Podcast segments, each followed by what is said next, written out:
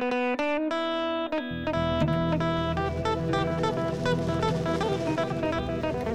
hebben hier de empanada met beyond meat, olijven, kappertjes, amandelen en een pittig sausje. En dit is de birria quesadilla, quesadilla met oesterzwammen, kaas en de birria bouillon en uitjes. Dankjewel. Eet smakelijk. Geniet ervan. Dankjewel. Ben kookboekenschrijver en tv-kok Jiro Krant. En dit is de Vegan Lekkerbek. De culinaire podcast die bewijst dat engeltjes geen dierlijke producten behoeven om uitbundig op je tong te piezen. In aflevering 9 neem ik een duik in zwarte zeeën van sojasaus. Ga ik lunchen in een Mexicaans restaurant dat verzwijgt dat alles er vegan is. En test ik plantaardige rendang op basis van tropisch fruit. Zoals in iedere aflevering doe ik dat niet alleen. En vandaag ontvang ik niet één, maar twee hooggeëerde gasten die evenwel samenvloeien in één vrouw. Met een baard. En met smaak, passie, vuur, funk en emmers vol met jiwa. Hier zijn Mas van Putten en Carol de Mette. Yeah. Wat een mooie introductie. Ja, prachtig. Ja, jullie verdienen het. Leuk dat jullie er zijn. Dankjewel. Ik weet dat jullie trouwe luisteraars zijn van de podcast. Dus weten jullie ook wat mijn eerste vraag is, namelijk... Wanneer heb je voor het laatst vegan gegeten? Ja, dat is toch echt vanochtend. En is dat ook omdat je wist dat dit de eerste vraag ging worden? Nee, eh, sterker nog, wij eten best wel veel vegan. En dat is niet bewust, want we, we eten gewoon veel vegan. En wat was het dan? Ik had een eh, boterhammetje met pindakaas. En Mhm. Mas eh sushi rijst met eh, broccoli en eh, sojasaus. Die sushi-rijst was een leftover. Tuurlijk. Allemaal leftovers, ja. Ja. Ja. Brood hoeft niet per se natuurlijk vegan te zijn. Kan Klopt. broodverbeteraar, ik geloof 1,29 in zitten. ja. Maar deze is helemaal op eh, waterbasis. Ja, dat check je ook echt. Ja. Als ik, eh, nou, nou, ik check het wel. Als ik in zo'n podcast kom eh, die vraagt van... eh, wat heb je het laatst vegan gegeten? Dan check ik het wel. Nou ja, op deze vraag konden jullie je dus voorbereiden. Maar laat ik dan een alternatieve vraag ook stellen. Wat is het laatste vegan gerecht dat jullie hebben geserveerd in jullie restaurant? Dat is eh Be a King or a Queen in my Cashew Castle. Dan weet niemand wat het is. Ons welkomstgerecht. Dat gaan we strakjes ook eten. Dat is een rice cracker. Eh, met een cashew tofu crème en een eh, sojasaus. Oh, wauw. En de bloemkool natuurlijk. En de bloemkool. Besenge. Bloemkool met eh santen, eh kurkuma, gefrituurd. En dan hebben we ook nog... Eigenlijk hebben we bijna drie vegan gerechten. Eentje is vegetarisch. Ja. Nu zijn er restaurants die vinden het problematisch als mensen plantaardig willen eten. Vegetarisch gaat dan vaak nog wel, maar eh, helemaal vegan, ja, dat lukt ze niet. Eh, maar bij jullie is dat geen enkel probleem, hè? Nou, het is geen enkel probleem. Maar het hangt ook een beetje af van de omstandigheden, moet ik heel eerlijk zeggen. We hebben een hele kleine keuken. De bezetting is kleiner na corona. En wij krijgen eigenlijk zoveel aanvragen voor eh, dat mensen intoleranties hebben. Van appel tot eh, uien. Ehm, we hebben ook wel een periode gehad dat we gewoon dachten we koken vegetarisch. En eigenlijk kwamen er zo langzamerhand achter van ja, maar dan is het bijna al vegan. Dus nee, nu draaien we ons hand er niet meer voor om. Nee. Ik eh, praat meteen met jullie over jullie restaurant, waar ik zelf ook heel graag kom. Maar zijn misschien luisteraars die helemaal niet weten wie jullie zijn. En die dachten net, die samenvloeien in één vrouw met een baard. Waar heeft die gast het over? Jullie hebben een restaurant en dat heet De Vrouw met de Baard. Maar misschien ietsje verder teruggaan. Jullie culinaire avontuur begon ooit in Kitchen Republic. Een culinaire broedplaats in de Amsterdamse houtenhavens. Waar jullie kookten voor eh, food markets, eh, festivals, Ja. allerhande cateringklussen. En in 2017 openden jullie jullie inmiddels gelauwerde restaurant De Vrouw met de Baard dus. In de zijstraat van de Haarlemmerstraat in Amsterdam. En dat werd echt een hotspot. Niet alleen vanwege het zalige Aziatische soulfood. Maar misschien nog wel meer vanwege de uitbaters, vanwege jullie. Oh, dankjewel. Nou, toch? Vaak is op restaurant gaan toch een beetje een toneelstukje waar iedereen zijn rol speelt en na het betalen gewoon weer naar huis gaat. Maar bij de vrouw met de baard voel je als gast een werkelijke connectie met de gastheren, met jullie. Nou ja, we horen dat natuurlijk wel vaker. En ik denk dat het komt omdat we evenveel van uh, eten houden als van mensen.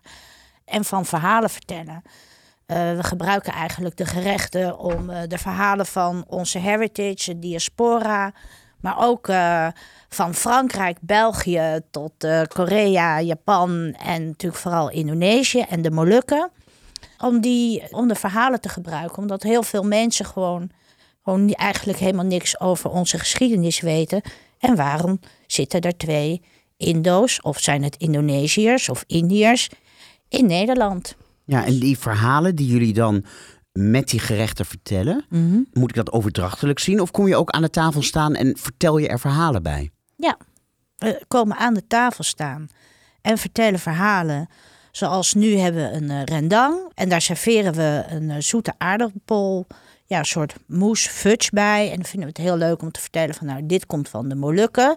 5000 kilometer van Indonesië, geloof ik. En daar is een heel bergachtig gebied, dus daar groeit niet zoveel rijst, maar waar, daar wordt veel sago. Uh, help me even, Karel. Sago, uh, zoete aardappel en cassave.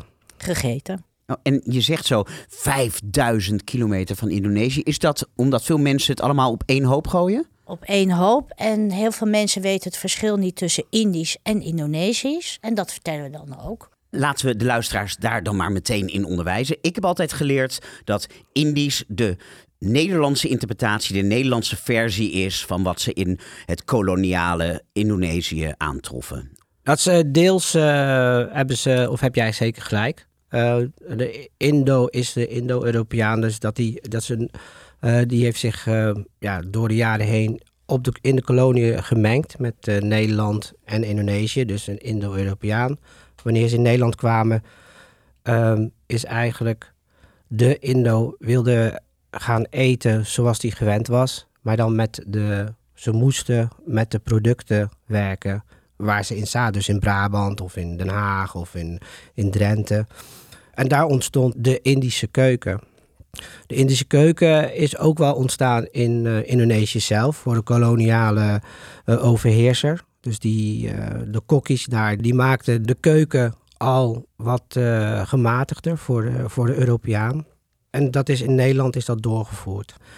de ontwikkeling van de Indische keuken. En daarmee steeds verder af komen te staan van wat authentiek Indonesisch precies, eten is. Precies, bijvoorbeeld uh, babi ketchup. Babi ketchup is, een, is echt een, een, een Hollands-Indisch uh, gerecht die in Nederland is ontstaan. En wat ligt jullie dan het dichtst aan het hart? Het Indische of het Indonesische? Jullie zelf hebben nooit in Indonesië gewoond. Nee.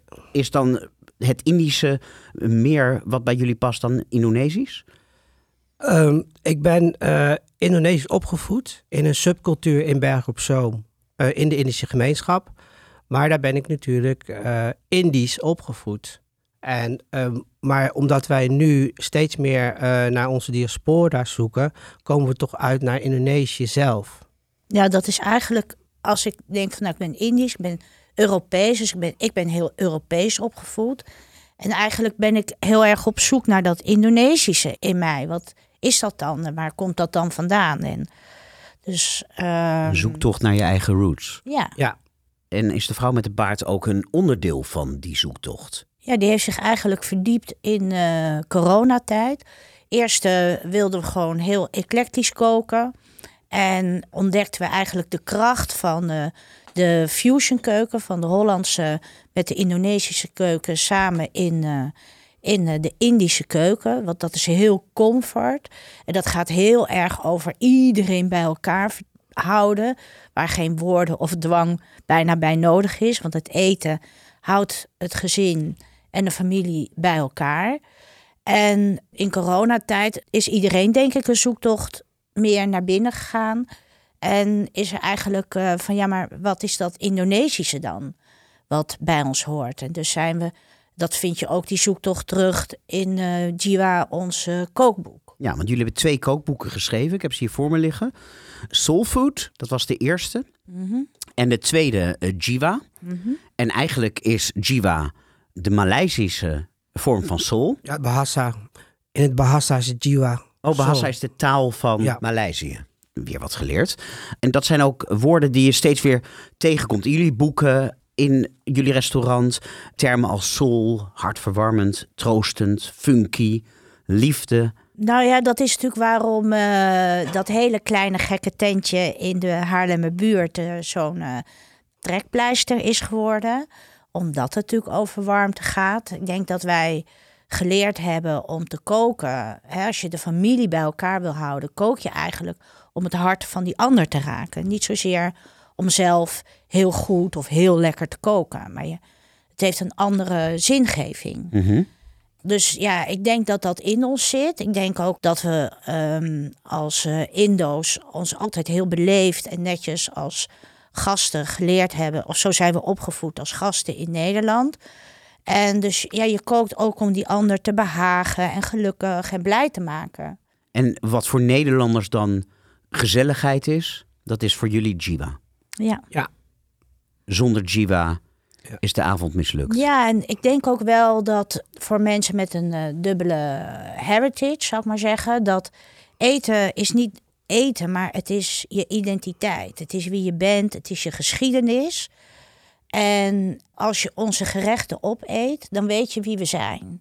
En dus niet eens hoeft dat verhaal aan tafel verteld te worden.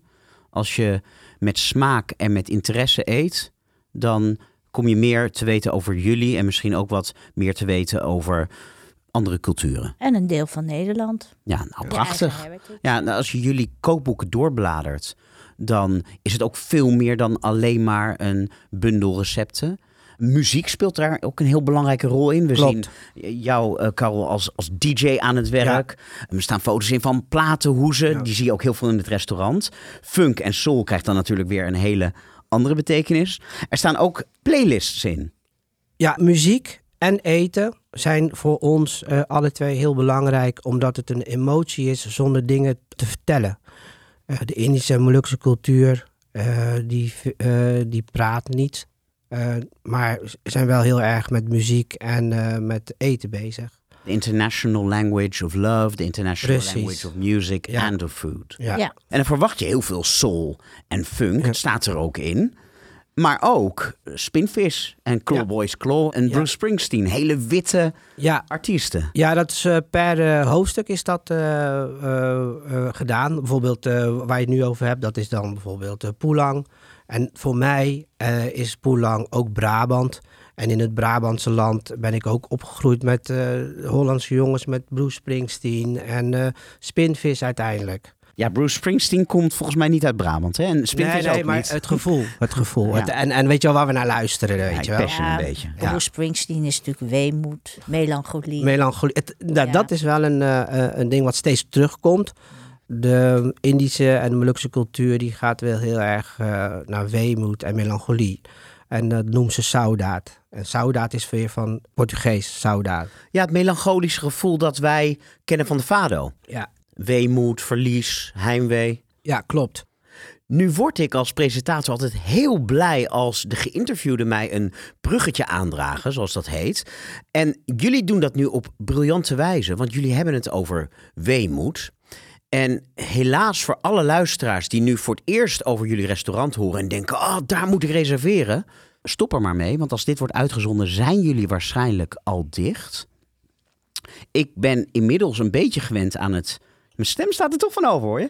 Een beetje gewend aan het idee. Maar vandaar het bruggetje, want hier word ik nou heel weemoedig van.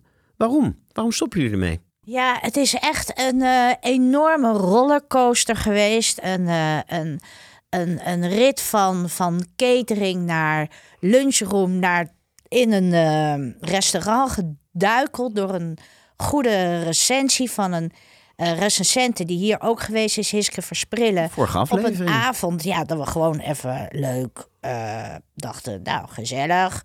We gaan voor de avond ook leuk open, want we zien eigenlijk alles als speeltjes. En um, zij gaf een 8,5 in het parool. Toen werden we in één keer booming.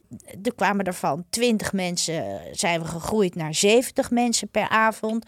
Naar shifts. Toen kwam corona. Toen hadden we een Rendang Superstore. Toen hadden we een buffet. Dan hadden we takeaway. Dan hadden we, nou, ik weet niet hoeveel dingen we allemaal niet bedacht hebben. En toen hebben we de corona overleefd eigenlijk, best wel goed. En toen, nu hebben we vier gangen we nu. En toen dachten we op een gegeven moment Ja, nu gaan alle prijzen omhoog, de huren gaan omhoog. Wij zijn ook een dagje ouder. En uh, toen dachten we, weet je wat, we beginnen aan het derde deel van ons leven. We gaan een nieuw avontuur aan. We sluiten het restaurant en we gaan helemaal blanco als twee uh, hippies, als twee middelbare scholieren met een tussenjaar het leven nog eens overdoen. En we gaan eens kijken welke vruchten we kunnen plukken en welke vruchten er naar ons toe waaien. Dus eigenlijk, wat ik uit je woorden opmaak, is het jullie allemaal gewoon een beetje te veel geworden. Klopt. Maar wij zien het meer als een uh, het restaurant dat dat een fase is geweest. En eigenlijk willen wij uh, meer uh, ontwikkelen. dus eigenlijk in ontwikkelen, ook met eten, maar ontwikkelen in fotografie, in, in programma's maken. Dat heeft allemaal wel te maken met eten, maar dan eer, eerder op een andere manier. Het heeft niet zozeer met leeftijd te maken of dat het te veel is, maar we zijn gewoon heel hongerig naar meer. Dit hebben we nu zes jaar gedaan en nu gaan we op weg naar het volgende avontuur. En op een zekere leeftijd ga je wel nadenken: wat wil ik met mijn leven nog doen? Maar wat zijn de toekomstplannen? Nou, een boek, een fotoboek, een tv-programma, een documentaire, reizen, uh, sake-master worden, uh, een fotografieboek. Ik wil heel erg leren wokken op zo'n groot vuur. Karel wil Japans leren. Nou ja, weet je, het is heel veel. En uh, we moeten het gewoon maar even zien wat ons gegund is. Maar als Karl dan sake master is. Nee, ma en, uh, master is een sake. Oh, sorry. sorry. Sorry, verschil moet er zijn. nou ja, als Mas dan sake master is ja. en Karel is wokkampioen ja. en jullie spreken ook nog Japans, kunnen wij daar dan van proeven en genieten? Weer? Zeker. en dat is een magazine willen we ook maken.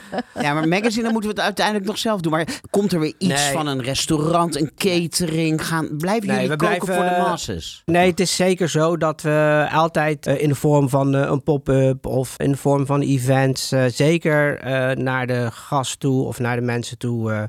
we blijven in contact. Ja, ja en wat ook, wat ik zelf ook wel leuk vind, is dat het boek Jiwa gaan we eigenlijk per gerecht gaan we tutorials doen op Instagram. Dus in die zin gaan we samen door. Filmpjes. Met, ja, filmpjes. door Jiwa wandelen. Wat leuk. Ja. En wat bijna elke aflevering vraag aan mijn gasten als ze een boek hebben uitgebracht. Mogen wij zo'n boek verloten onder de luisteraars? Zeker, ja.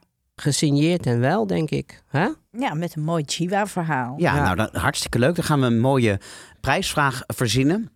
Het is altijd een vraag waarvan het antwoord ergens verborgen zit in de podcast. Zodat ik zeker weet dat alle mensen die meedoen naar de podcast hebben geluisterd. En uh, nou ja, dat vinden we dan straks terug op Instagram op de pagina van de show. Op dit moment zijn jullie bezig met ja, een soort afscheidstournee. Ja, de laatste heftig. dagen. Ja, dat Ja. kan me voorstellen. Want ja, je hebt toch heel veel mensen die het zullen begrijpen, maar wel teleurgesteld zijn. Heel erg. Het is eh, elke avond komen mensen om afscheid te nemen. We hadden het zelf eigenlijk onderschat hoe, hoe een betekenis je als restaurant in mensen hun levens krijgt. Mensen hebben een eerste date gehad, hebben verjaardag gevierd, eh, zijn na hun eerste date zwanger eh, geworden. Daar hebben we er ook al een paar van. Er ja. zijn kleine babytjes met een ja, baard. we hopen echt dat er een, een mas of een karrel uit voortkomt. Dus mensen zijn heel emotioneel, want het is bijna alsof je een plekje afneemt. Voor ons merken we ook na twee dagen eh, zijn we echt ehm, moe van alle emoties die in ons eh, gestopt worden. En Twee dagen, want jullie zijn twee avonden per zijn nu week twee open. dagen open voor eh, de gasten. En ehm, ja, het maakt ons ook niet, laat ons ook niet onberoerd. En ook onze staf niet. Van ehm, de, de assistentkok, de afwasser, de schoonmakers, sommelier. Iedere keer als we de laatste avond willen bespreken. Van ja, wat gaan we dan doen? Dan komen we eigenlijk niet verder dan drie woorden. Want dan ja, zijn we toch echt ontroerd. Want het is zo'n, ook voor ons zo'n belangrijke periode in ons leven. Dus het is echt niet dat we zomaar weggaan en ehm, dat het ons niet Ik denk dat we gewoon als, eh, als eh, zwijgende Indo's ons op de toekomst focussen. Om niet eh, te veel te voelen wat het is om afscheid te nemen van zo'n dierbare plek. Ja, weemoed. Weemoed. Nou, wij schudden de weemoed van ons af, want we hebben een heerlijke aflevering om ons hart aan op te halen. En zoals jullie als trouwe luisteraars weten, trappen we af met één product, ingrediënt of gerecht. Dat we binnenste buiten keren en als het even mee zit, ook weer buitenste binnen. Jullie hebben mogen kiezen en jullie keuze is naar ampel overleg gevallen op sojasaus. Ja, Karel heeft gekozen voor sojasaus. Als het aan jou Ja. had gelegen, hadden we iets anders gekozen. nee hoor, nee. Ik sta er helemaal achter. Nou ja, eerst dacht ik van, ja, sojasaus, de. Maar als je erin induikt en als je je afvraagt bij jezelf... ja, maar waarom gebruik ik deze sojasaus bij die en waarom die? Ja, dat, gaat, dat is heel leuk dat het vaak een heel simpel onderwerp... zo'n enorme grote wereld eh, opent. Ja. En wat jullie als luisteraars ook weten, is dat aan het begin van dit onderdeel we dan iets gaan proeven waarin het hoofdonderwerp een belangrijke rol speelt. Sojasaus dus.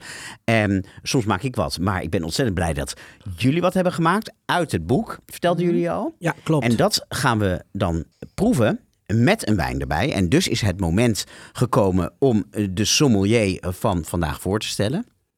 En de sommelier is Ilke Leeuwerik. Ja, ja, ja. Ilke. Ilke! Oh, ja. Ik ben er ook bij. Ja. Superleuk om hier te zijn. Ook superleuk om Karel en Mas weer te zien. Dus, eh, Jullie ja. kennen elkaar al.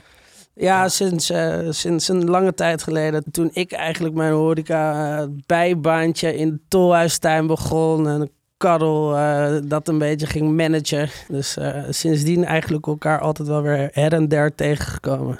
En vaak ook bij de vrouw met de baard gegeten. Heerlijk. Helaas, helaas dat het dicht gaat. Maar ja. In tijden dat jij niet de sommelier bent van deze podcast, ben jij sommelier in Rijssel. ja, Een befaamd restaurant in Amsterdam. de keuze is inderdaad leuk om, eh, om hierbij te mogen zijn. Want we hadden het zo net gehad over restaurants waar vegan misschien niet helemaal eh, toegelaten is. De keuken van Rijssel die staat eigenlijk op, eh, op boter en room. En daardoor hebben wij uiteindelijk ooit helaas de keuze gemaakt om vegan eigenlijk niet meer bij ons te promoten. Eh, dat is, Vegetarisch kan wel. vegetarisch kan het zeker weten. Maar als mensen in Rijssel binnenstappen en ze zeggen: Oh, ik ben het vergeten te vermelden bij de reservering, maar wij eten zuiver plantaardig. dan hebben wij vreselijk een probleem, omdat bijna in al onze sausen gaat boter. Ik weet dat daar de chef en de eigenaren heel lang over gehad hebben. En dat we eigenlijk nooit blij waren met de gerechten die we konden presenteren. Daardoor is op een gegeven moment de keuze tot, om, om dat niet meer te faciliteren. Helaas. Ja, zijn niet welkom bij jullie, maar jij bent wel welkom bij ons. ja, daarom vind ik het extra leuk om hier nog te zijn.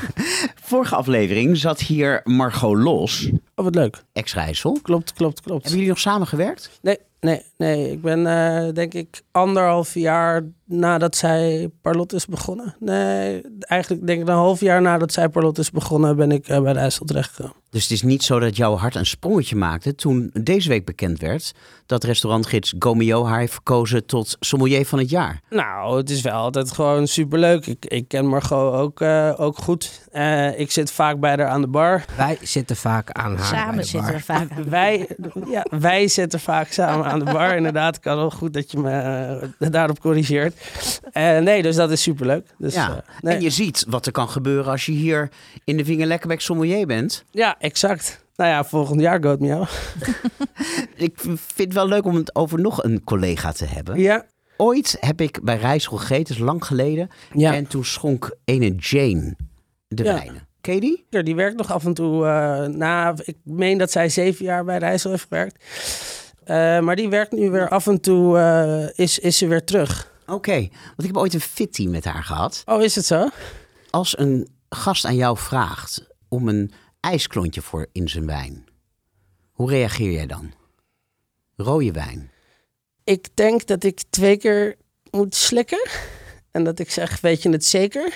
En dat ik dan een glaasje met een paar ijsblokjes met een tangetje erin aan de andere kant van de tafel neerzet. Om het niet te een- faciliteren, maar om het wel te doen.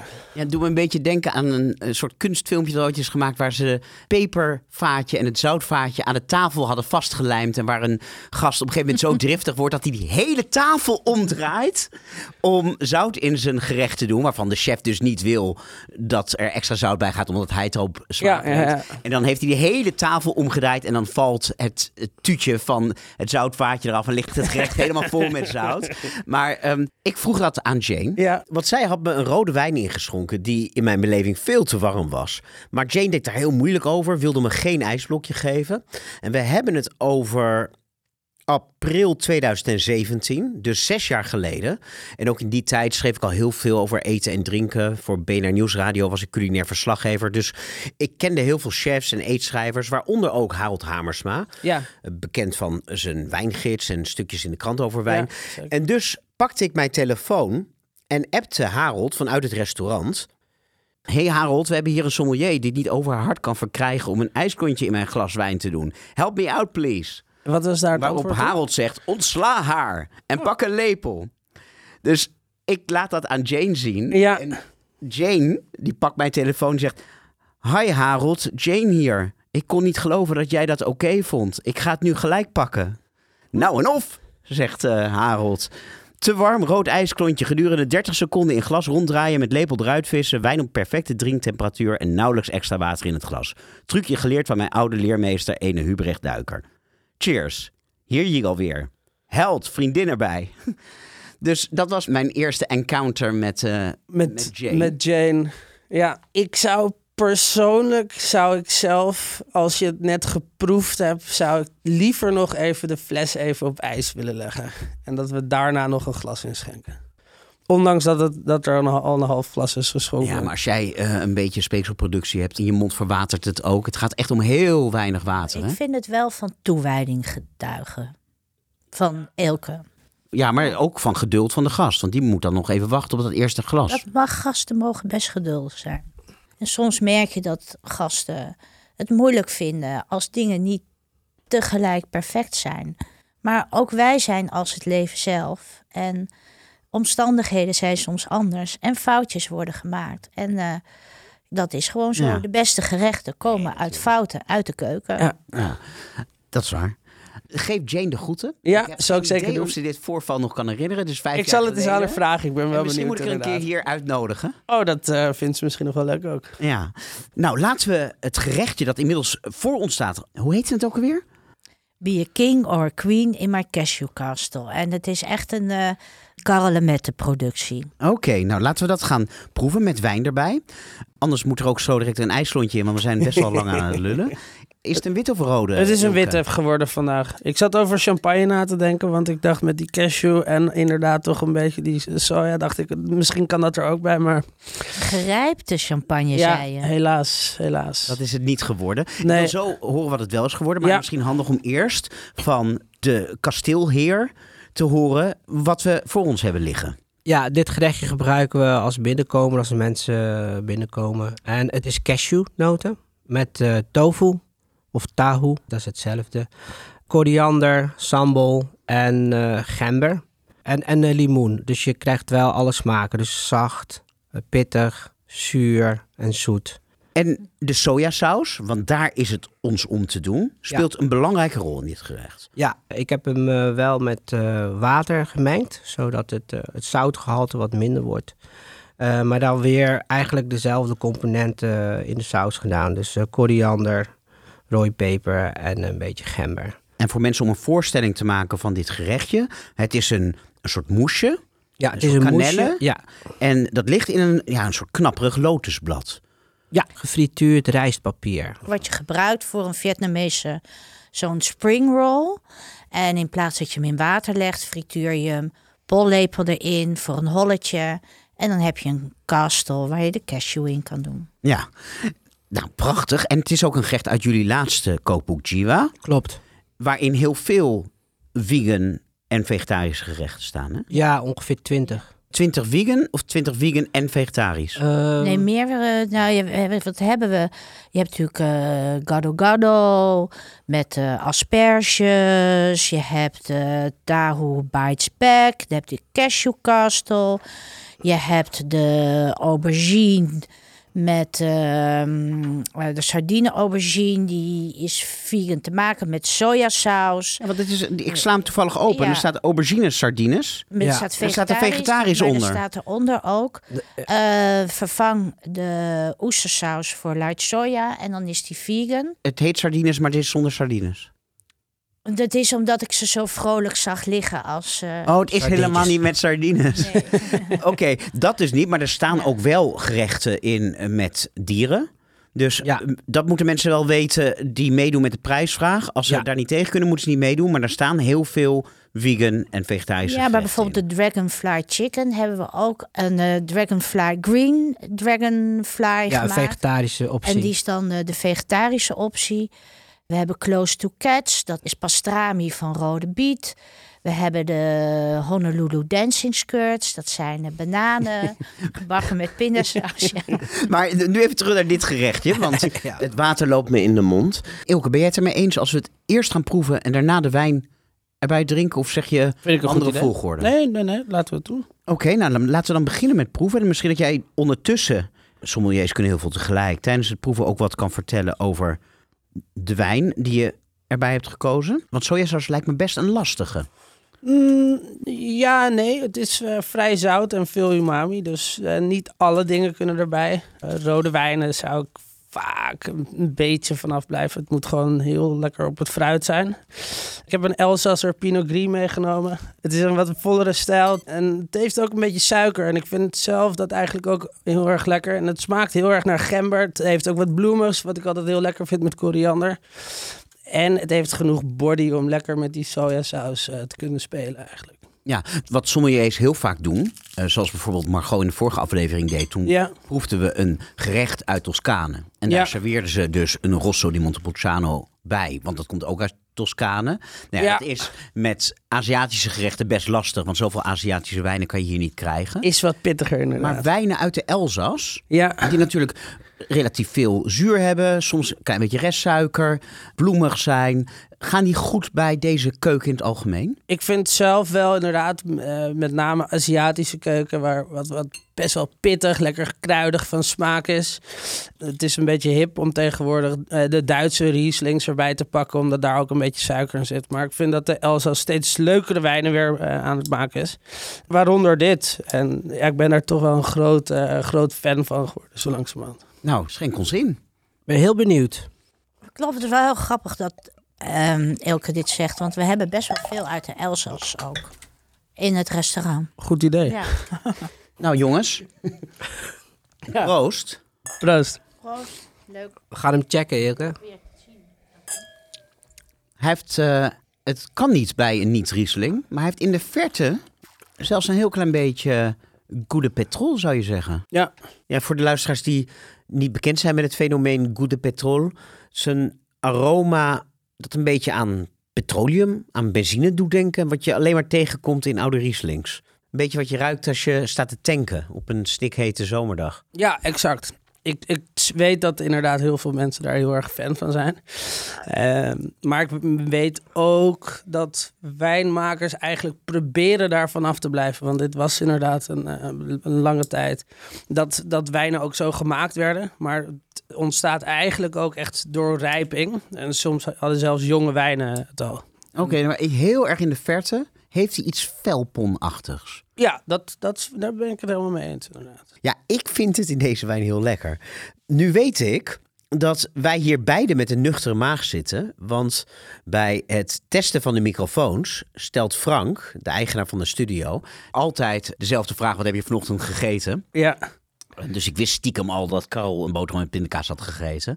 Maar toen zei hij dat je nog helemaal niks had gegeten. nee, Dat heerlijk. geldt ook voor mij. En ik kan je zeggen dat dit gerechtje en deze wijn op de nuchtere maag in de ochtend, nou ja, draag mij maar weg. Ik vind Beter die, wordt eh, het niet. Het is wel een feest inderdaad. Ja, de Ilke, ik vind die eh, wijn heel goed uitgezocht. Echt waar, ja. Ja, het is echt een feestje. En die bloemigheid. Ja, Nou, ik ben helemaal een beetje rozig. Wat goed. Door over sojasaus. Een ingrediënt dat in mijn jeugd, nou ja, totaal onbekend was. Maar inmiddels staat het denk ik bij iedereen wel in het keukenkastje. Alleen als je voor het schap staat in de Albert Heijn, dan is er al best wel wat keuze. Maar als je dan naar de toko gaat, een beetje fatsoenlijke toko, nou, dan word je duizelig van de hoeveelheid flesjes. Eén of twee hele schappen vol lichte sojasaus, donkere sojasaus, zoete, zoute, Japanse, Thaise, Chinese. Klopt. Waar begin je? Wat zijn de verschillen?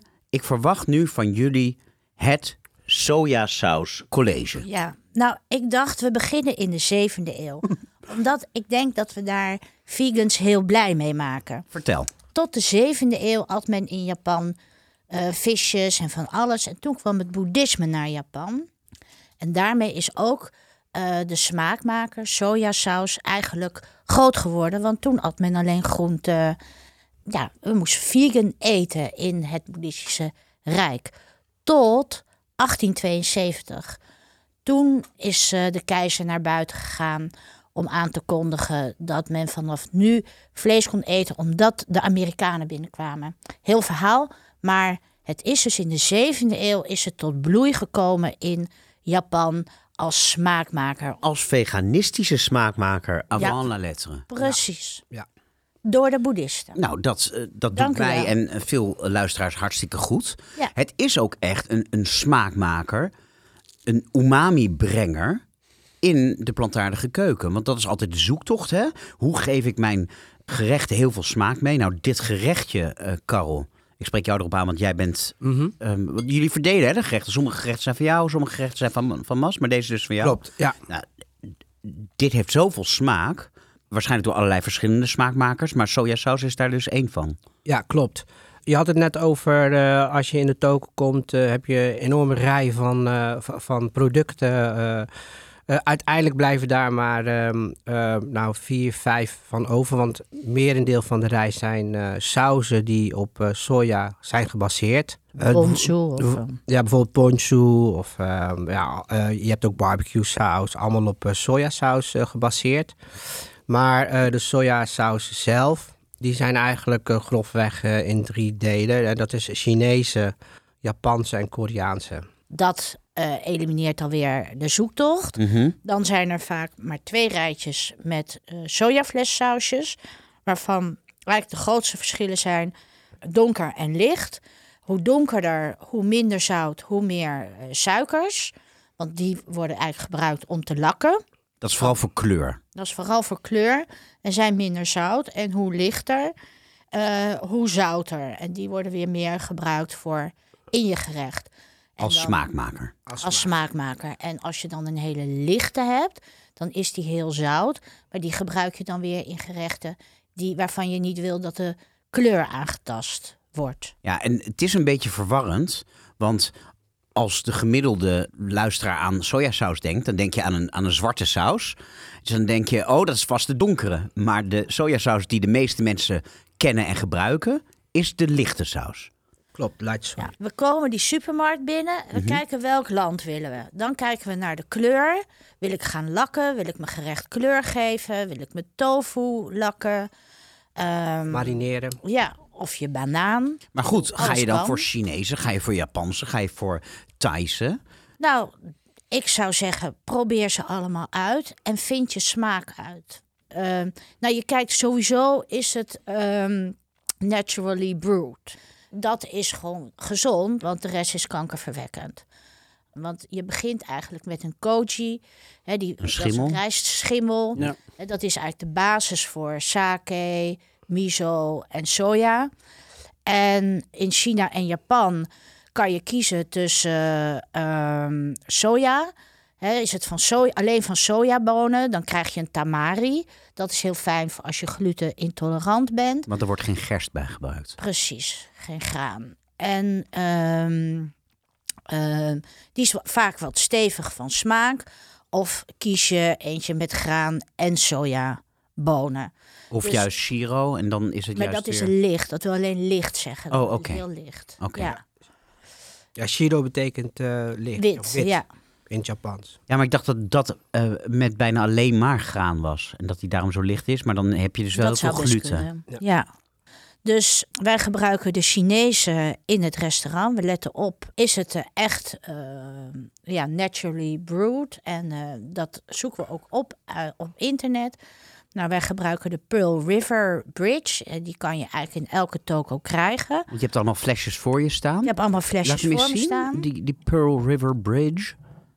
Oh ja. Wij gebruiken ze dan als, je, in, als eh, jij tegen mij zegt Pearl River Bridge, dan denk Ja. je, ja, dat is vast een of ander nummer van Tom Waits dat ik niet ken. Ja, ook. Maar nu ik het flesje zie, Wel dan zeg ik, oh ja, die ken ik. Ja, dit gebruiken we eigenlijk in de keuken om andere smaken eh, naar voren te laten komen. En dan vooral de light soja versie ervan. En dan moet je natuurlijk kijken van ja, dat staat in de toko of in de groothandel. Denk van ja, maar wat is nu een goede sojasaus voor iedereen? En dan bij de Ecoplaza en online kan je van Terrasana. eh, ik noem ze gewoon niet omdat ze ons sponsoren.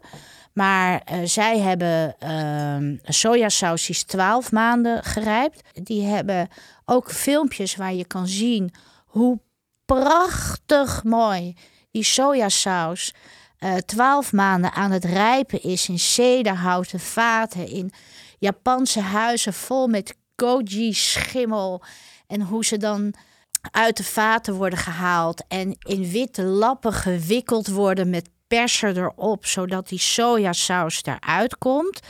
En dan blijft er een soort product over wat als veevoeder wordt gebruikt. Maar ik vind dit merk echt goed, want het heeft nog een langere rijping. Dus, hè, want want eh, die Chinese die wij hebben is drie tot vier maanden rijping aan het fermenteren. En die van Terrasana is echt twaalf maanden aan het rijpen. Ja, en volgens mij het leuke van Terrasana is, het wordt daar gemaakt, maar Ja. het zijn Nederlanders. Hè? Het is een Nederlands bedrijf. Het is een Nederlands bedrijf en als je ziet hoe het gemaakt wordt, denk je, hoe kan het dat dat prijs van dat flesje überhaupt betaalbaar is? Hè, Ja, Carl? ook. Dat is wel grappig, want de sojasaus waar de chefs van sterrenrestaurants in Nederland bij zweren, is een sojasaus. Die komt gewoon uit Nederland. Die wordt hier gemaakt. En dat is Tomasu. We hebben hier het flesje staan. Maar die is dus inderdaad veel en veel duurder. Dat is een prijs waarbij je wel kan voorstellen dat er veel arbeid en, en tijd achter schuil gaat. Tommaso is zo lekker dat ik zeg, geef dat flesje hier en we lurken hem zo op. Die Tomasu. Ja, maar het heeft te veel smaak voor ons. Het is echt om te lakken. Eh, je, je, je, je tofu. Of, En het is niet te eh, betalen als je, daar, als je dat als smaakmaker ja, gaat Het is gebruiken heel in een bijzonder. restaurant. Ja, en ik denk, je moet toch die culturen opbouwen in Rotterdam. Dus ik snap ook waarom dat duurder is. Maar voor ons is mondgevoel heel belangrijk. En dat je een ingrediënt gebruikt om een ander Ja, juist de balans. de balans. Ja. En dit, wij wij raken hiervan uit balans, maar dat wil niks zeggen over hoe goed ze zijn. Dus Het eist te veel aandacht op. Ja. Voor ons, ja. Maar Mas, je hebt nog één flesje staan Ja. waar je het nog niet over hebt gehad. Nee, dat vind ik heel leuk. Ehm, ik hou er ontzettend van om eh, obscure eh, YouTube-filmpjes te kijken van eh, Korea en Japan. En ehm, in Korea is eigenlijk eh, eh, verschilt wezenlijk van eh, Japan. En hebben ze dus ook een soja en die heet, ik heb even de, de, hoe je het uitspreekt, maar zo zeggen wij het natuurlijk niet, want het zou heel gaar zijn, maar het heet Hanjang. En zij maken de soja en de miso samen. In Japan maken ze eigenlijk de miso en de sojasaus apart. En het restproduct van de soja, hè, de granen of de eh, sojabonen, worden als veevoer gebruikt. En in Korea, daar wordt eigenlijk de sojabonen in hele grote aardewerken potten gestopt. Samen met bronwater en bamboezout. Bamboezout is sowieso al een fenomeen. Eh, zoek het op en kijk de filmpjes. En eh, in grote potten, je ziet ze bij tempels staan. En er zijn nog brouwerijen, zijn 350 jaar oud. En dan halen ze na een half jaar, halen ze, of een bepaalde tijd, halen ze die sojabonen uit die vaten. En dan blijft van dat bronwater. En dat bamboezout is het restproduct, is eigenlijk de sojasaus. Zit er dan ook veel smaakverschil tussen de Koreaanse en de Japanse? Ja, heel erg. De Koreaanse, die is een tikkie zoetig ook, maar zonder dat het overheerst. Maar lang niet zo zoet en stroperig als ketchup bijvoorbeeld. Nee. Nee, ketchup is eh, ingekookt met eh, Javaanse suiker en eh sterrenijs. Ja, dus dat is echt zoet. Maar dit is zoals een rode wijn ook zoet kan zijn zonder Ja. dat die zoet Ja. is. Ja, of deze heerlijke wijn van Eelke. Iedereen neemt even een slokje. Dat is ook nog belangrijk. Jongens, ik heb voor jullie gezet drie bakjes met drie verschillende soorten lichte sojasaus. Sojasausen die ik gewoon in de supermarkt heb gekocht. Allemaal hele ordinaire alledaagse sojasausen. Behalve die ene Rotterdamse, die Tomasso. Die trouwens gewoon vernoemd is naar een Hollandse Thomas. Thomas Ullier, dat is de oprichter van het merk. Dus het is gewoon Thomas U. Ja, Als een soort crimineel. En Thomas U is Tomasso geworden. Nou, heel erg vindingrijk vind ik dat. Nou, is toch een leuk weetje, leuk. toch? Ja, Ja, inderdaad. beter dan Conimax. Ja. Conserven, import, export. Oh ja, dat Daar moet je dus een- beginnen. Ja, dat is ook een leuke. Dus, Maar goed, voor jullie staan eh, dus vier bakjes met drie ordinaire sojasauzen. Namelijk Kikoman, Gotan, Mei Chun. Dat is dat etiket waarvan de bovenzijde wit is en de onderzijde lichtblauw. Doen ze dat ook niet Hongkong sojasaus? Nee, helemaal in het hoekje, boven dat gele embleempje, daar staat de naam. Oh ja, Michun, ja. Michung. Ja. De verschillen in prijs zijn aanzienlijk. Even per liter. De goedkoopste is de Gotan voor 8,50 euro. Dan hebben we de Michun, die is 10,20 euro. De Kikoman, die is 17,07 euro. En de Tomasso, iemand? Per liter? Oh, geen idee. 25? 100. Nee, 100. Ja. Ja, wou ik net zeggen. Dat wou ik net zeggen. 100 euro. Dus het verschil is gigantisch. Nou, we gaan dit blind proeven. Deze bakjes zijn zojuist, toen ik er niet was, gevuld door Francis. Die heeft in deze envelop opgeschreven wat in welk bakje zit. Dus ik weet het ook niet. Het lastige bij het proeven van sojasaus is, het is een condiment, het is een smaakmaker. Eigenlijk niet bedoeld om zo te proeven. En je gaat dat, ja, ik wil jullie niet aandoen om met lepeltjes die sojasaus te gaan proeven. Dus ik heb ehm, gevraagd aan mijn sushi-man om ja, wat noemen we het? Blinde sushi te maken. Dus we hebben hier makkie-rolletjes waar niks in zit. Dus we hebben alleen het zeewier en de rijst. Laten we daarmee proeven. En dan ben ik heel benieuwd ja, wat jullie het lekkerste vinden en wat het verschil is. Nou, ik ben ook benieuwd. Ik ga wel eigenlijk eh, gewoon zonder... eh, ik, ik, ga gewoon, ik ga gewoon slokjes nemen. ja. Ja. Ja, doe het zoals je wil. Ja. Ik durf dat niet. Ik ga van licht naar donker. Zoals we bij wijn ook doen. Jullie drinken het allemaal. Ben ik helemaal voor niks naar mijn sushi-man geweest. ja, die eten we daarna op. Een beetje wijn. Ze verschillen heel erg van kleur. Ja, ik dacht eerst, toen ik het zag, van nou, easy peasy. Maar ik ben zo in de war. Er is er één en die is echt, dat is gewoon inkt. Die is echt super donker. Ja. En die is zo zout. Niet spieken, Karel. Dat Nee, nee, klopt nee, nee, ik zit niet te spieken. Ik zit dus te ik zou bijna zeggen dat dat dan een Kodan moet zijn. Het is zo, nee, Kiekelman, Kiekelman, Kiekelman. Ja, dat denk ik ook. Ja. Maar het is geen quiz, hè? Ja. Maar er moet er dus één, nou minstens vijf keer zo lekker zijn, als we naar de prijs kijken, dan de andere drie. Ik vind de tweede het lekkerst eigenlijk. En dan heb je het het over het, eens. blauwe schaaltje? Het, Het, het grijze schaaltje. ja. Oké, het, eh, het jasmijnwitte schaaltje. Toch? Grijs klinkt zo Ja, saai. ja, het ja nee, nee, inderdaad. Jasmijn wit vind ik mooi. Maar ja, je schenkt een, eh, Pinot Grigio. Of een Pinot Gris, maar het is Pinot hetzelfde. Ja. Eh, en die is ook niet grijs. Nee, nee, helemaal goed. Ik ga toch voor de lekkerste eigenlijk naar het rode schaaltje. Ik denk dat die hele inktzwarte, dat dat die Tomaso is. Denk je? Nee joh, die zijn toch veel... Nee, ik, ik, Nee, vermoed, want dat, niet. dat is nog best wel zoet. Dus ik denk dat dat of, of Kotan... een Kotan. Kikoman is... Ja, daarom zeg ik het om een... Om, Is wat Je wil ons strakker. op een dwaalspoor brengen. Maar er is ook geen één, als ik dit zo... Ja, het- nogmaals, wanneer neem je gewoon een slok sojasaus? Maar er is er geen één waarvan ik zeg... Oeh, dat is vies. Nou, ik vind wel... Nou, eh, vind wel deze eerste, die vind ik echt wel vies. Dat is de bruine. Ja, die vind ik echt wel vies. Ik vind Nou, zo zie je Ja, maar. zo- ja, ik Ja, denk dat het... jasmijn, jasmijn, wit en... Gadverdamme. Ja, misselijk. Zoveel hapjes zout kan je nemen. Ja, de kans dat de Nierstichting deze podcast nog gaat sponsoren is nul. Het grappige is, als je het met die rijst doet, dan is het weer anders. Ja, maar daarom had ik het ook gedaan. Want het is natuurlijk bedoeld om dienend te zijn. Ja, om... Dus we gaan nog één rondje doen.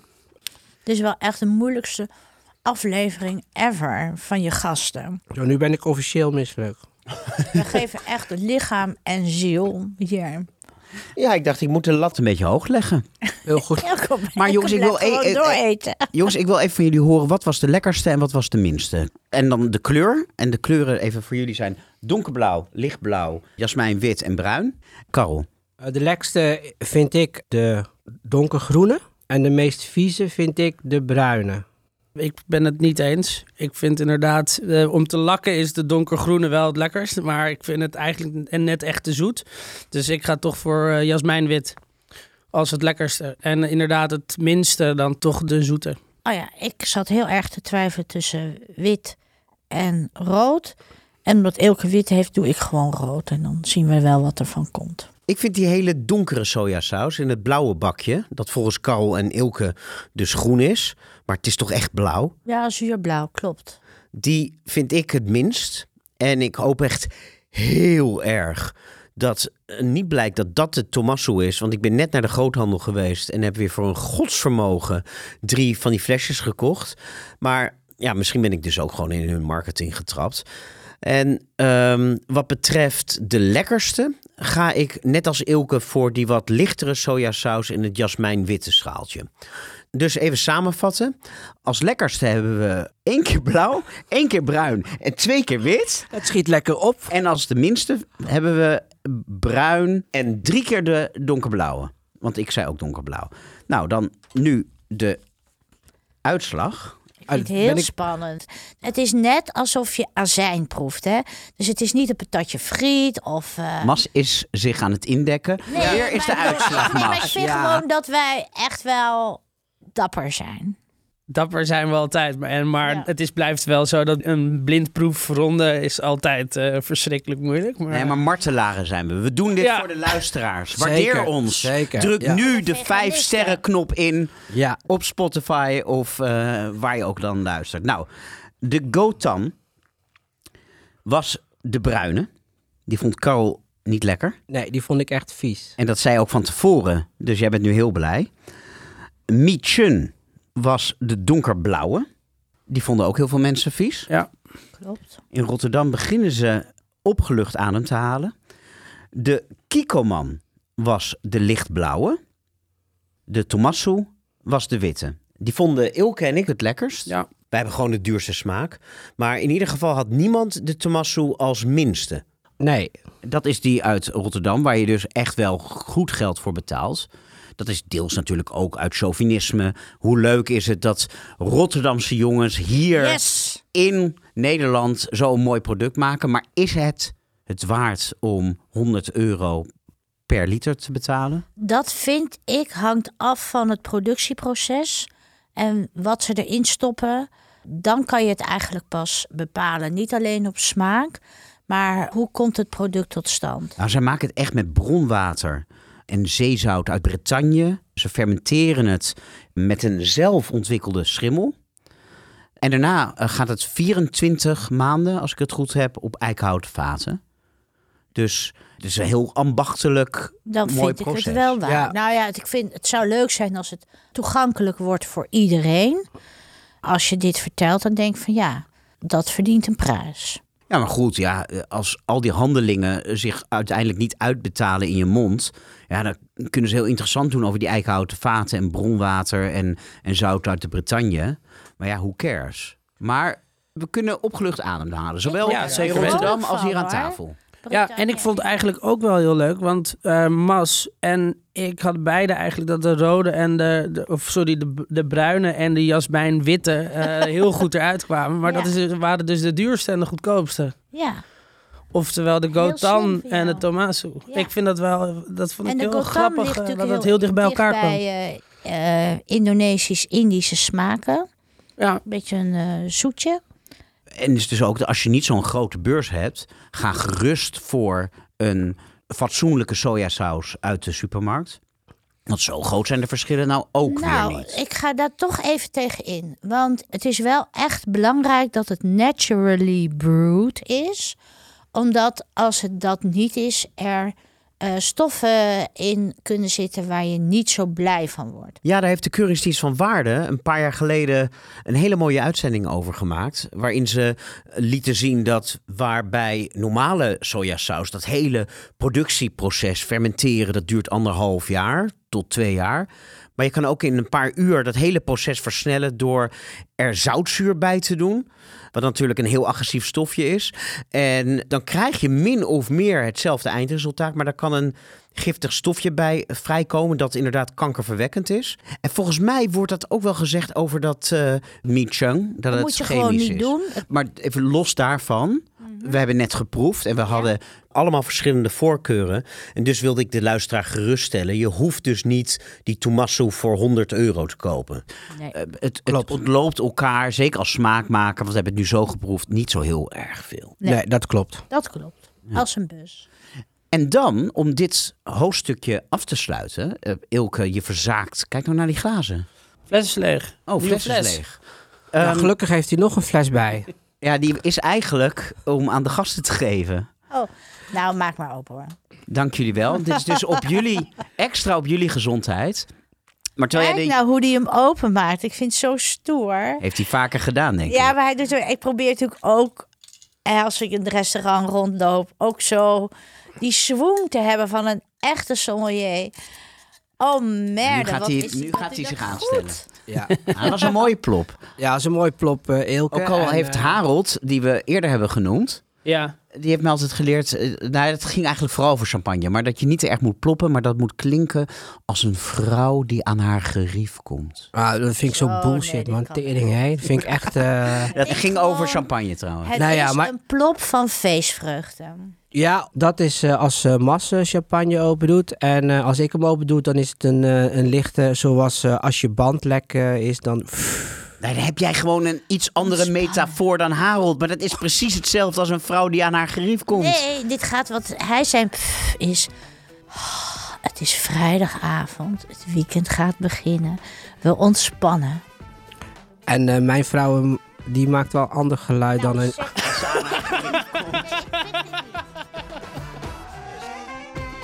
Wij eh, gaan door met het volgende onderdeel van de podcast.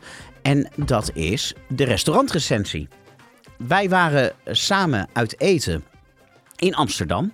Nu ga ik vaak voor de podcast naar reguliere restaurants waar we dan plantaardige gerechten bestellen. Maar wij waren echt naar een vegan restaurant. Namelijk naar Madre in de Amsterdamse Jordaan. En dat restaurant is dus helemaal vegan, maar daar is niets van te zien. Op de gevel staat niet plantaardig of vegan of een afbeelding van een groen takje. Op de website wordt ook helemaal niks gezegd. Het hele woord vegan of plantaardig komt daar niet voor. Het was trouwens nog best wel lastig om daar af te spreken. Want Madre is alleen open in de tweede helft van de week. En dat is precies wanneer jullie zelf open zijn. Maar sinds kort is er een nieuw concept. Elke eerste zondag van de maand hebben ze een brunch. Madres Mercato Brunch.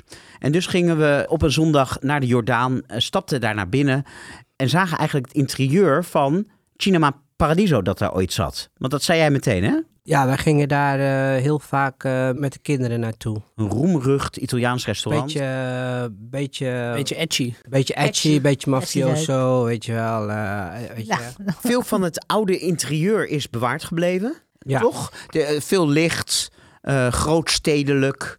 mhm.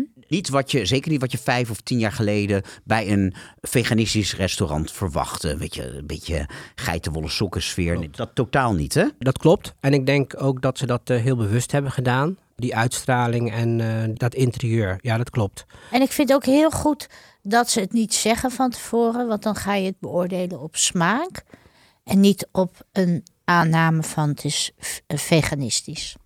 Ja, nou daar wil ik zo direct nog wel wat nootjes over kraken. Ehm, maar allereerst normaal gesproken start ik, eh, en dat weten jullie als luisteraars, nu het restaurantgeluid in. Dan verstop ik mijn microfoon altijd ergens in een of andere bloempot in het restaurant. Maar ja, wij kwamen daar binnen en er zat nog één stelletje. En ik weet niet of het met ons te maken had, maar dat ging meteen weg toen wij binnenkwamen. En dus ja, er was helemaal niks op te nemen en te horen. Het was leeg. Had ook denk ik wel mee te maken dat jullie me hadden verzocht om zo laat mogelijk te reserveren. Iets met een mogelijke kater. En dus had ik om vier uur 's middags gereserveerd. Klopt. Eh, en waren we gewoon de laatste. Ze zeiden dat ze Ja. nog wel 50 couverts hadden gehad. En het was ook de tweede keer dat ze op zondagmiddag open waren. Ja, het is een nieuw concept. Ja. Want eh, normaal zijn ze s'avonds open en dan is het daar afgeladen vol. Ook omdat ze hele goede recensies hebben gehad in Parool en het NRC. Het is ook best wel lastig om een tafeltje te reserveren. Dat is ook omdat ze maar de helft van de tafels beschikbaar stellen om te reserveren. Ze willen de toevallige voorbijganger... walk-ins. Ja, Ja. dat vind ik wel sympathiek. Je kan daar gewoon langskomen en daar gaan eten. Wat vonden jullie daarvan? De belangrijkste vraag. Nou, ik vond degene die aan tafel kwamen, vond ik heel eh, leuk. En eh, ze probeerden er echt iets van te maken. En ik vind dat de valkuil van het eh, vegan eh, eten is dat het, ehm, het moet als vlees zijn of het moet als kaas zijn.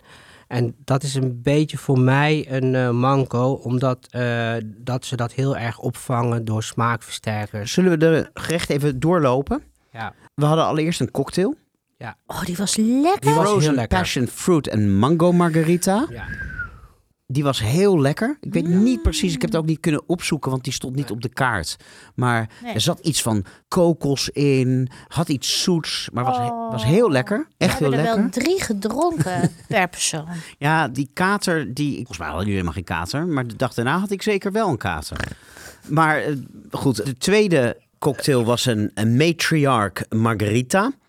Dat was een eh, cocktail met, ja, met warme tonen, kaneel, Kaneel. Ja. tequila neem ik aan. Ja, en het, het romige was vervangen door, hoe heet het, dat, ehm dat Oatly, dat Ja. Haver. havermelk. En het was een soort bevroren gruis. Ja. Maar heel lekker. Ja, het was Het lekker. was een heel goed begin. Ja. Nou, dan de gerechtjes die we hebben gegeten waren een empanada. Dus dat is een gefrituurd deeghapje met een hartige vulling. En die was gevuld met Beyond Meat, olijven, kappertjes, amandelen en een pittig sausje.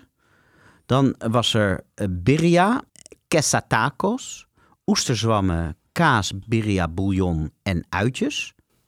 Dus een dubbel gevouwen tortilla. Normaal wordt dat geserveerd met stoofvlees. Ja. Nu met oesterzwam en eh, gesmolten kaas. Nou, dat was een kaas op basis van kokos. Ja. Dat was dus zo'n gerecht dat wat jou betreft te veel vlees en, Ja, en, en zuivel wilde En- imiteren. ja, net als de empanada. Ik vind eh, dat zulke gerechten eh, te veel naar de smaakvervangers moeten grijpen om het eh, als kaas of als vlees door te gaan. Zeg doe jij anders in De Vrouw met de Baard. Dan maak je er gewoon iets anders van. Ja, ik ben heel erg voor gewoon een bloemkool, een aubergine. Ik denk dat de voedingsindustrie veel te veel op dat eh, gedachtegoed eh, blijft gaan. Ik denk dat je veel meer eh, je moet inzetten om eh, goede groentes te gaan eten. Ja, dit is een discussie die ik vaker heb gevoerd hier aan tafel.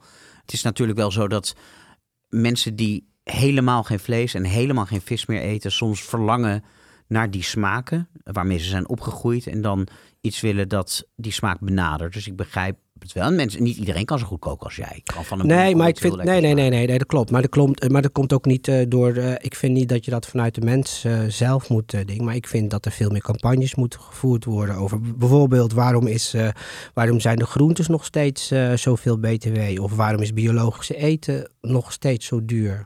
Ik vind vlees best wel saai. Als Indo eh, voeg je er eigenlijk altijd eh, iets toe dat het wat minder naar vlees smaakt. Het is helemaal niet zo lekker. En toen ik Karel ontmoette, hij is een Brabander en hij at heel veel vlees. Eigenlijk is Karel door onze liefde veel meer eh groente gaan eten. En van daaruit is eigenlijk ontwikkeld dat we eh, dus vegetarische of vegan gerechten maken vanuit onze smaak. En eh, wij zijn allebei opgegroeid in de jaren tachtig. Dus we hebben allerlei vegetarische prutjes eh, geleerd. En ja, de pure eenvoud van groenten, de diversiteit, de smaakdiversiteit ervan.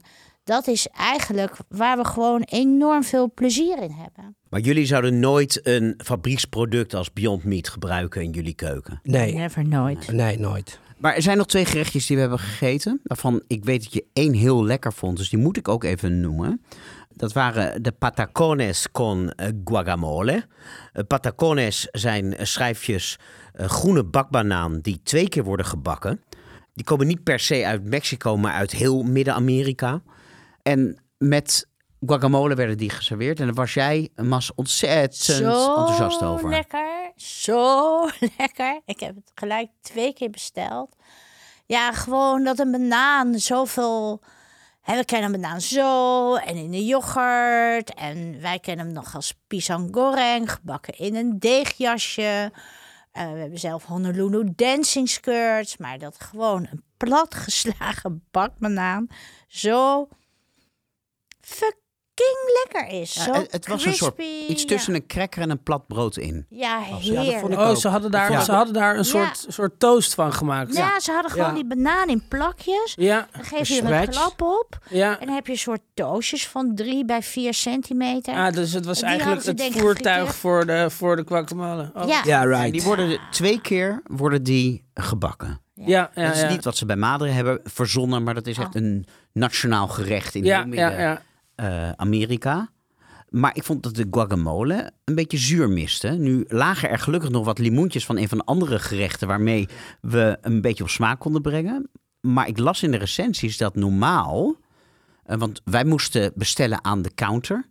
Maar normaal, gewoon op een avond, dat er iemand met een trolley langs gaat, langs de mensen, om de guacamole te bereiden aan je tafel. En precies zoals je wilt. Een beetje als het kaasplankje, maar dan met de avocado. Dat nou, vind dat ik vind ik echt uniek. Nou, dat vind ik ook hartstikke Dat is leuk. leuk, hè? maar dat, Ja. dat genoegen hadden wij niet. Het vierde gerechtje, want we hebben gewoon alle gerechtjes die we konden bestellen, dat waren er maar vier, hebben we besteld. En dat was Tindal Chicken Tacos met mole negro en een crema en sesam. En nu denk jij, Ilke, wat is Tindal Chicken? Dat is, vraag ik me wel af inderdaad. Ja, dat is geen eh hiaat in jouw kennis. Want Ja. Tindal is net als Beyond Meat een fabrikant van een namaakvlees. Ja. Dit gaat dan om een start-up uit Singapore. En hun eerste product is een kipproduct. Dus daar waren deze taco's mee gevuld. En mole negro is een donkere, rokerige en pittige saus. Ja. Kan je dit gerechtje nog herinneren? Ja, ik kan me het heel goed herinneren. Ik, eh, wat ik niet fijn vind, is het mondgevoel als je eh voorgeprepareerde of eh, weet je wel, eh, half geproduceerde sausjes doet. Want dat was het. Ja, dat was het. Want half op je keel, dan krijg je Je dat huig? raar, ja, je huig krijg je dat eh, rare, zoetige nasmaak, wat te, te blijft hangen. En dat refereert naar eh, eh, te veel smaakversterkers. toch toen ik die zondag met jullie daar zat, had ik het gevoel dat jullie best wel heel erg te spreken waren over wat we te eten Ja. kregen. Maar als ik jullie nu zo hoor, in retrospect, zeggen jullie van... mm. Nou, komt omdat eh Mas die eh, gaat altijd heel erg op die eh smaakversterkers. Tenminste, die, die wordt er gewoon ziek van, net als haar dochter Jeannie. En dat was dus ook het Ik geval. voel het altijd in mijn mond. Weet je, alsof je een zak paprika chips gegeten hebt. Dan zit, er een soort zoutzweem. En misschien is het helemaal geen smaakversterker, maar misschien is het gewoon zout. Ik zou het echt niet weten. Dus Dus overal... wie weet ligt het aan ons. Hè. Dus ik zou dat echt niet bij Maden, want we hebben het helemaal niet onderzocht. En we baseren het nergens op. Dus Maar we doen het normaal hier nooit. Maar ik heb het gevoel dat dit wel het moment is. Als jullie een cijfer moeten geven. Die zondag vind ik een zesje. weet je, ik vind echt eh, toch e- echt heel bijzonder dat ze eh, vegan eh, zijn zonder dat ze het zeggen. En ja, dat vind jij iets positiefs. Dat vind ik echt iets positiefs. Persoonlijk, hè, dus dat is echt persoonlijk, zou ik willen dat ze meer op de rijkheid, als je dan maderen heet, dat het dan gaat over de rijkheid van de moeder aarde Mhm. in plaats van gecultiveerde producten. Je had het net over die kip en dan, zit, dan ga ik gaan kijken en dan zit daar een secret ingredient, ingredient in, lip. En dan denk ik, maar wat is dat? En dan kom ik gewoon dan niet zo goed achter. Dan denk ik van, nou, als het zo maderen is, wees dan open wat dat secret Ik ben het helemaal met je eens. Als je op hun website gaat kijken, Mas, dan staat er dus helemaal niks over veganisme en over plantaardig eten. Maar dan staat er, en ik citeer, we halen het beste naar voren in lokaal geproduceerde, strikt seizoensgebonden verse ingrediënten. Van aarde tot avondeten, van veld tot vork, van de natuur met liefde. Onze boeren zijn onze helden, onze buren zijn onze familie. Dat klinkt heel mooi, allemaal heel lokaal. Maar dan vraag ik me af, waar halen jullie eh, avocados vandaan, waar de hele zaak mee vol ligt? En als je zo puur wil koken, waarom kook je dan met Beyond Meat? En kook je dan met, kip. kip. uit Singapore, dat geen kip is? Dus ik vind dat een beetje raar, want ik heb het menu meegenomen. En wat staat daar? We use organic and local produce as much as possible and stay away from processed foods. Dat staat op het menu. En dan serveren ze dingen met processed food, met, met Beyond Meat en met Tindal Chicken. Dus ze maken hun belofte niet waar. Dus, Nee. en dat vind ik echt niet kunnen. En ook dat er nergens staat dat het vegan is. Jij vindt dat iets leuks. ik maar vind het wel 50% van hun kaart is voor mensen die langslopen. Die zien dus aan niets dat het vegan is. Jij bedoelt een fuik. Nee, vaak mensen komen langs. Die kunnen daar naar binnen, want ze houden daar 50% open voor toevallige passanten. Die weten niet dat het een veganistisch restaurant is, want dat staat nergens. En dan staat er op het menu cheese. Er staat niet namaakcheese. Bij chicken staat de chicken tussen enkele aanhalingstekens, maar verder staat er ook niks bij. Dus dan denk je dat je kip of kaas bestelt, maar dat is het niet. Je moet daar wel gewoon eerlijk over zijn, vind ik. Ja, dat, dat klopt. Ja. Want, want waarom ze een goed cijfer kregen, dat was een 8 min geloof ik, Mhm. in de parool. En ehm, dat was door eh, onder andere een eh, vegan eh, spare rib. Van Zeitan. Weet ik niet, maar Waar was bedoel, dan van heb gemaakt? Nou ja, dat, dat, dat, ja, dat zijn de WPL-rips. Ja, dat weet ik dus niet. Pray, Love. Dat is een Amsterdams bedrijfje gespecialiseerd in seitan. Ja. En die maakt van seitan spare ribs. ja, precies. maar dat bedoel ik dus. Maar ook processed. Precies. En, en, en even eh, als je dan verder gaat als eh, gewoon als voorbijganger en je gaat daar naar binnen en je neemt dan eh, eh, spare ribs en dan achteraf zeiden, waren dat dan niet echt spare ribs, dan eh, moet ik eh Jigal gelijk geven. Ja, en dat drukt dus ook echt mijn cijfer. Want ik zou het echt wel een ruime voldoende geven. Ik vond eten best lekker. Ik ben ook niet per se tegen het gebruik van producten als Beyond Meat. Sterker nog, in mijn laatste kookboek heb ik een receptje waarin ik Beyond Meat gebruik. Dus ik zou het voor deze zondag nou een, een, zeker een 7 geven. En met alle sfeer erbij en de goede verhalen die ik hoor, misschien wel een 8. Maar vanwege die misleidende claims op de menukaart en het niet duidelijk communiceren dat het hier een vegan restaurant betreft. En dan vervolgens op de kaart gewoon kaas en kip zetten. Ja, daar breng ik dan weer twee punten voor in mindering. Dus ja, dan wordt het een, eh, toch een onvoldoende of net een mager zesje. We zijn aangekomen bij het vierde onderdeel van de Vegan Lekkerbek. Wauw. Het ruikt heel lekker. Wauw. Is dit? Een rendang? Jullie hebben al lepels, hier zijn Het lepels. ruikt inderdaad heel erg Heb je de naar vegan rendang. rendang Rendang, gemaakt? hè? Nou ja, de rijst die heb ik eh, zelf bereid. Maar voor de rest is het eh, dit pakje. Want het laatste onderdeel van de podcast is de rubriek Het Rare Vegan Ding. En daarin testen we een noviteit, een nieuw product uit de supermarkt. En vandaag is dat rendang van jackfruit van het merk Roots of Nature. Die hadden rendang in het koelvak in de supermarkt. Maar die is er helemaal uit. En eh, dat deden ze echt net vorige week. Dacht ik, hé, hey, wat ga ik nu maken? Maar ze hebben een nieuw product en dat ligt gewoon in het normale schap. Dus dat kan je lang bewaren. En daar hebben ze barbecue, ze hebben curry en ze hebben rendang. En ik dacht, nou, dat is leuk voor twee Indo's om te serveren. Nou jongens, ik heb het klaargemaakt zoals het staat op de website van dit Nederlandse bedrijf. Heel simpel klaargemaakt. De inhoud van het pakje. Je kan er normaal wat eh, kokosmelk bij doen. Maar dat was ik vergeten. Dus gewoon met wat water. Wat haricot vert. Er ligt een limoentje naast. Het ligt op rijst. En wat koriander. Op, op eh, basis van wat is dit? Is het jackfruit of wat? Ja, op basis van jackfruit. Jackfruit, ja, Precies zoals jij het doet, ook in het restaurant. Ja. Maar de basis van een rendang is kokosmelk. Nee, maar ik vroeg we- we- op basis, ik, ik bedoel het product. Ja, dat snap ik. Ja, ja. maar Nee, maar er zit kokos in, in het Ja, ja. in het product. Ja. Alleen zij raden je aan als je het in de pan doet om er nog 50 milliliter vocht bij te doen. En ze zeggen Doe daar wat kokosmelk of wat water bij. Oh, dan zou ik zeggen, doe kokosmelk. Ja, maar die was ik vergeten. Daarom belde ik jullie op weg Ja. hierheen ook Ja. op van neem nog even wat kokosmelk mee. maar jullie waren er al waren bijna. er al voorbij. Maar, als maar jullie dan- zijn professioneel genoeg om dat erbij te denken. Oké. Maar ja, dit is dus een, een- nou ja, hoe, hoe snel heb ik het net klaargemaakt? Eh, From scratch in denk ik 3,5 minuut. Dat is natuurlijk het voordeel. Al moet ik er eerlijkheidsgehalve wel bij zeggen dat ik de rijst vlak voor de uitzending al had gemaakt. Dus die tijd moet je er wel bij optellen. Maar goed, wat vinden jullie ervan? Heb je al geproefd? Ja, ik heb het geproefd en ik, eh, ja, dat klinkt heel raar, maar als je kokos gebruikt, eh, is de, de- het proces van temperatuur heel belangrijk. Want ik, in mijn gevoel eh, eh, smaakt het een beetje zeepig, maar dat kan ook aan mijzelf liggen. Ik ben een beetje zoet. En Een klein beetje ketchupje doorheen zal wel lekker zijn. Ja, voor de rest is het eh, echt een product eh, om eh, in grote volumes te produceren. Hoe bedoel je? Nou, dat het wel rendang-beleving heeft. Dus daar is heel, over, heel veel over nagedacht. Mhm. Maar dat het de sensatie van rendang en het proeven van rendang er eigenlijk uiteindelijk niet meer is. Je hebt twee dingen. De jackfruit is, eh, wordt vaak als eh, vervangen gezien eh, door de structuur. En omdat het eh, jackfruit smaakt het minst. Dus het, het heeft niet zoveel smaak. Dus je kan er Dus vooral structuur. precies, stuk, pulled chicken, pulled pork-achtige. Precies. En ten tweede is het ehm, om in grote volumes lang te bewaren en zo heb je veel smaakversterkers nodig en smaakmakers. En dan krijg je een product als dit. Het is marketing. Het is Want Als je gewoon slim bent, Ja. eh, maak een boemboe. Ehm, daar kan je echt heel veel eh, voorbeelden van vinden.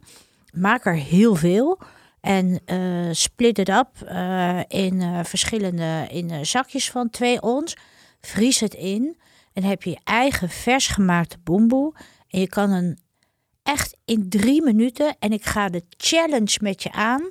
In drie minuten, bij wijze van spreken, een prachtige rendang van paddenstoelen, van tofu of voor vegetariërs van Ja, nee, ei. ben ik echt niet in drie minuten. Alleen al de paddenstoelen hebben minstens 12 minuten in de Ja, pan. ja, dat, de- maar ik bedoel, 12 minuten dan. sorry. ja, wat Nee, Mas ja, nadat ze in de pan zijn, dan heb je ze al gesneden en geschoven. Nee, Nee, maar kijk, maar- de- maar Mas, ik, ik wil je hier even op corrigeren. Want A, ben jij iemand die houdt van koken en je kan koken. Maar je moet dit niet vergelijken met de rendang die jullie in het restaurant Klopt. maken. Zelfs Ja. niet de jackfruit rendang. Je hebt in de supermarkt van Knor en consorten ook allerlei andere producten die kant-en-klaar zijn, omdat de markt daarom vraagt. Daar moeten we dit mee vergelijken. Ja. En als ik het proef, maar ik wil van Ilke zo ook wel horen wat hij ervan vindt, dan denk ik, je kan ook een blik jackfruit kopen, maar daar moet je echt nog wel veel aan doen. Deze saus als basis, als je die gebruikt en je brengt hem een beetje op smaak met wat ketchup en je doet er ook wat eh, cashewnoten bij en ehm, je kleedt het lekker aan, dan kan je echt binnen drie minuten best wel een aardige Nou, als je het aan een Indo vraagt, dan zeg Dat vraag ik. doe een paddenstoelenrendang en je bent gewoon heel snel eh, klaar. Toch, Karel? Nou, eh, wa- wat eh, Mas bedoelt is, eh, denk ik, eh, dat je eh, voor dus in dezelfde energie iets vers kan neerzetten. Dan ga ik, net zoals met de restaurantrecensie, Ja, eh, jullie om een cijfer vragen. ja. Krijgt het een voldoende? Nee, ik, ik Nee. vind het echt een vijf. Ja, ik ook. En jij, Ilke? Nou, ik ben natuurlijk iets minder eh, bekend met rendang. En het eerste wat je ruikt is wel rendang. En het enige wat ik alleen een beetje mis, je proeft dat er ergens peper in zit. Maar je mist een beetje die kruidigheid. Je mist een beetje anijs erin. Je mist een, die, die, die- Maar dat zeg ik, maar als je een beetje gevoel ervoor hebt, kan je dit best wel van de vijf die jullie ervoor geven, een 7,5 maken. Ja, maar als je dan nog zoveel moet doen om dit beter te maken, dan vind ik wel, dan kan je misschien beter. Het is inderdaad niet heel moeilijk om het dan toch wel zelf te doen. Het gaat ook ik. bij rendang is een spiritueel gerecht. Hè? Het wordt Mhm. veel bij ik ben iets minder gebruikt. spiritueel Ja. natuurlijk. En van de Minangkabau eh mensen. En eh, ja, daar is nog zoveel. We kunnen een hele aflevering over rendang maken. Want er is zoveel over te vertellen. Maar het gaat ook over rust, reinheid. Het zijn eigenlijk drie spirituele waarden die ik nu even niet zo snel onvoorbereid naar voren. Maar daar gaat rendang maken over. dat het een spiritueel gerecht is. Dat het een gerecht is met diepgang. Dat zoveel verhalen kan vertellen. En wat je zo makkelijk ook naar Maar tuurlijk, nu maar kan zo vertalen. is de supermarkt nou eenmaal. Je kan in de supermarkt, dat is dan mijn keuken, kan je shakshuka van Knor kopen. En dan staat er ook op, met inspiratie uit Tel Aviv. En die shakshuka zit verpoederd in een zakje. En wat voel jij dan? Dat voel ik dan weer net wat meer, omdat het mijn keuken is. En dit Ja. voelen jullie. Dus het was eigenlijk een beetje sadistisch om jullie dit ehm, te laten proeven. Ja, je had het eh, vorige keer, ehm, tenminste in een eh, eerdere podcast, eh, ik weet niet meer precies waar, toen eh, vroeg ze jou van wat je tegen zit of je irritant vindt. En toen vond jij claiming van, eh, van gerechten voor, door foodies en door, door die Instagram-lui En de En- industrie, en de industrie. En, en dat, dit, dit vind ik wel een voorbeeld Daarvan. Ja. daarvan. Ja. Kijk, iedereen mag koken wat hij wil. Maar het predicaat rendang verdient op zijn minst zorg, zorgvuldigheid, liefde. En dan doe je er maar ietsje langer over. En dan maak je het maar op een zondag. En dan verdeel je die, die porties. En dan vries je het in. Dat doet ook heel vaak heel veel goed aan je gerecht. En dan heb je wel iets echts. En wat ook voor jou als maker authentiek is. Wat is van jou? ja. Staat er een eh, rendang recept in jullie kookboek? Ja, drie. Kijk, nou, en dat kookboek kunnen mensen winnen. Check daarvoor de site. Is het tijd om een einde te breien aan deze negende aflevering? Ja, dat vind van ik echt heel jammer. Ja, maar aan alles komt een eind. Zelfs aan een van de leukste restaurants van het land komt een eind. Ilke, Leuk om hier te zijn. Dankjewel voor het komen. Mas en Karl, bedankt voor het komen. Nog even de oproep aan onze luisteraars om allemaal een kijkje te nemen op die Instagram-pagina. Eh, daar vind je dus niet alleen de prijsvraag en informatie over de wijn. En met jullie toestemming het recept van het waanzinnig lekkere Tuurlijk, gerechtje tuurlijk. dat Ja, wij zeker. hebben mogen eten met de wijn. Je kan daar ook tips geven, je feedback, vragen, verzoeken, schelden. Eh, vergeet niet de podcast te belonen met 5 sterren op Spotify, iTunes, eh, Podimo, waar je dan ook naar ons luistert. Koos en Frank, bedankt voor de gastvrijheid. We nemen al onze afleveringen op bij Microphone Media in Amsterdam Oost. Mas, Karel en Ilke, dank voor het komen. Legaim. Legaim. Legaim. Legaim. Legaim.